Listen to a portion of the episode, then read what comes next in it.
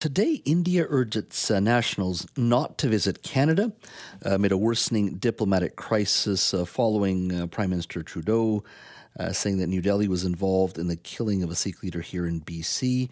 Uh, Mr. Trudeau on Monday said that Ottawa had credible intelligence intelligence that India carried out the fatal shooting in mid-June of Hardeep Singh Nijjar uh, and uh, that uh, New Delhi uh, has today also urged students to exercise extreme caution when they are uh, coming to Canada. India is also the largest source of international students to Canada, with Indians making up about 40% of all overseas students. So they're a major source of income uh, for the education sector here in BC and, and, across the country, Ontario, in fact.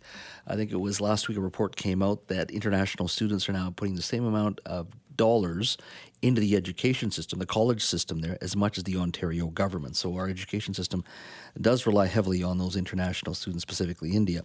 Now, before going public with its claims, Ottawa did brief Washington and a number of our key allies, but so far they've taken a cautious approach by expressing concern, but not certainly condemning India. Joining me now to talk a little bit about all that has transpired this week in regards to uh, Canada India relations uh, is Warren Kinsella. He's a Toronto based lawyer, author, and consultant, and former special assistant to Prime Minister Jean Chrétien.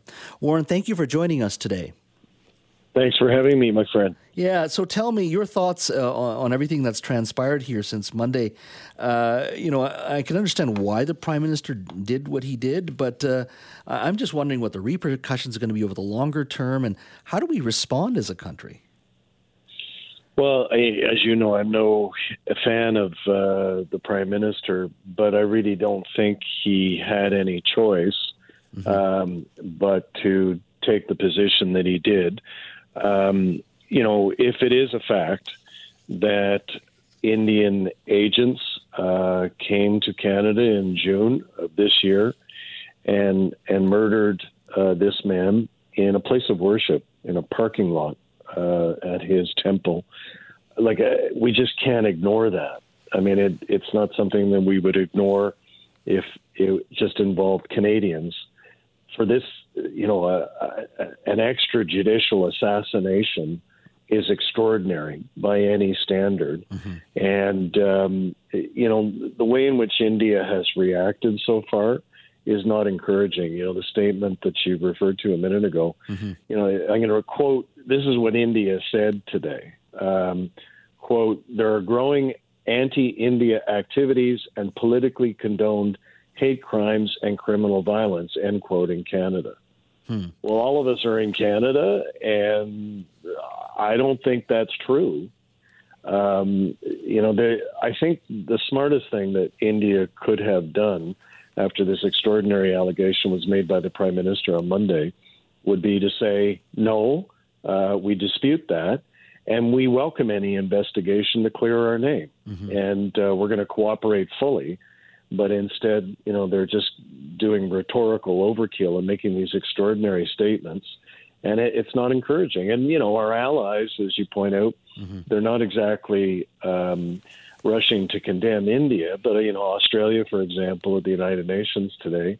Uh, indicated that they found the allegations very concerning. They've raised them with India.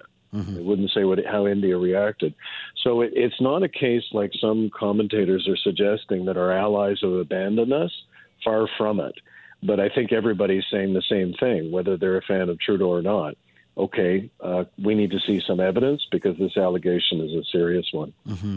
Uh, you know, uh, you and I talked about this when the killing happened, before all this evidence came out, and, and it certainly looked like a, you know a very organized uh, uh, hit at the end of the day for me. And when I look at this, and even looking at it much broader in a broader way, is that you know you have an economy here in a country here inside, with India that is growing uh, significantly, and, and they're sort of at that point where the same as China, where they just you know it was rocket fuel and the economy grew significantly over the course of a five to ten years. They're on the cusp of that. I think they're very close to being the third largest economy in the world with the next three to four years. My sense is, and I'm not saying it's the right thing, obviously, but I, my sense is it's a country that will not let any individual, any group, anybody asking, pushing for independence in any sort of way will get in the way of this country and its uh, establishment saying we are going to be one of the superpowers in this world and we will not allow any force to get in the way of that. And that includes Canadians, uh, who are protesting or want uh, an independent Sikh state. Um, they will also point to the fact that in Air India, uh, there was an Air India bombing here in this country, and we still have not been able to uh, charge and find those involved guilty at the end of the day. And we cannot trust Canada. And we are going to do what is needed to protect our nation, our sovereignty, and ultimately allow our economy to grow. We're not jeopardizing anybody to scare away any investors at the end of the day. I mean, there seems to me there's that cold thinking there, uh, and they will deal with the repercussions, whatever they may be. Well, I mean, that, that's the thing. All of us are hoping that that, you know, cool, sober thought um, was pursued by uh, Prime Minister Trudeau and his Foreign Affairs Minister Joly mm-hmm. before they made the allegations they did.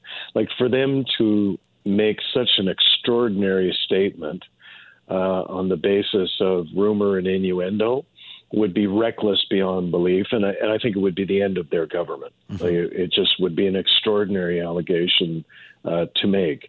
So I'm giving them the benefit of the doubt, as I guess many of our allies uh, around the world are doing, and saying, as Australia did today, that Canada says it has evidence that is credible you know the the the problem we've got is the one you just pointed out. We picked a fight, or we're or we're being picked upon by the largest democracy in the world, and uh, you know a growing economy. Uh, China is shrinking. China's in considerable economic difficulty, and India is moving to the forefront. And as the Economist and others have noted, in recent weeks, you know, Joe Biden, uh, the U.S. president, has been working overtime to curry favor with the leadership in India. So that's problem number one. Uh, and and problem number two is, you know, this is another big country like China that that is seemingly got us in in their sights, and um, that is problematic for us with the economy we've got, and the other difficulties we've got at the present time. So, like we needed this like a hole in the head, but unfortunately, it's it's real, right? It's just uh, we cannot erase Monday. Like it, this is one that is going to live in history, mm-hmm. and I hope to hell that they've got the evidence to back it up. Yeah, absolutely. Um, uh, this is a difficult one to answer. You know that the South Asian community plays a significant role in all elections, a very active community, uh, even more so in federal elections. Um, for the federal Liberals, have always courted that vote. Uh, how do you think this will play out? Some have said that Mr. Trudeau coming out making these comments, in many ways, it'll solidify that uh, South Asian vote, particularly the Sikh vote, uh, in Toronto and in Vancouver. Uh, others have said he's in trouble anyway. I don't think this is going to help much. Do you think this helps him in the next election, just within these diaspora communities? In some seats in the lower mainland, maybe parts of Calgary, parts of Edmonton, um, you know, certainly in Toronto, yeah, for sure. But I mean, Pierre Poilievre and Jagmeet Singh are alive to the issue as well. You know, all three of them, after this um, state, well, prior to the statement being made by the prime minister, prime minister let them know what he was about to say. And Poilievre issued an excellent statement saying, look, you know, politics is politics, but we're all Canadians and we cannot stand for the, this allegation, this possibility that a foreign power has sent agents here to murder a Canadian citizen, mm-hmm. because that's what it's all about. And Jagmeet Singh made similar noises. So I don't think it's going to accrue to anybody's benefit per se, but definitely the one who is uh, taken the first step in a way that can't be called you know cowardly uh, it's been it's actually kind of courageous uh, the, what the prime minister has done and stepped up and made this allegation. He has to have known what it would mean for trade with India, which is now ground to a halt. You know, diplomatic relations with India, reputationally, he had to have known what the impact would be. But he went ahead and made the allegation anyway. Yeah, that is for sure. Warren, as always, thank you, my friend. Thanks, my friend. Take care.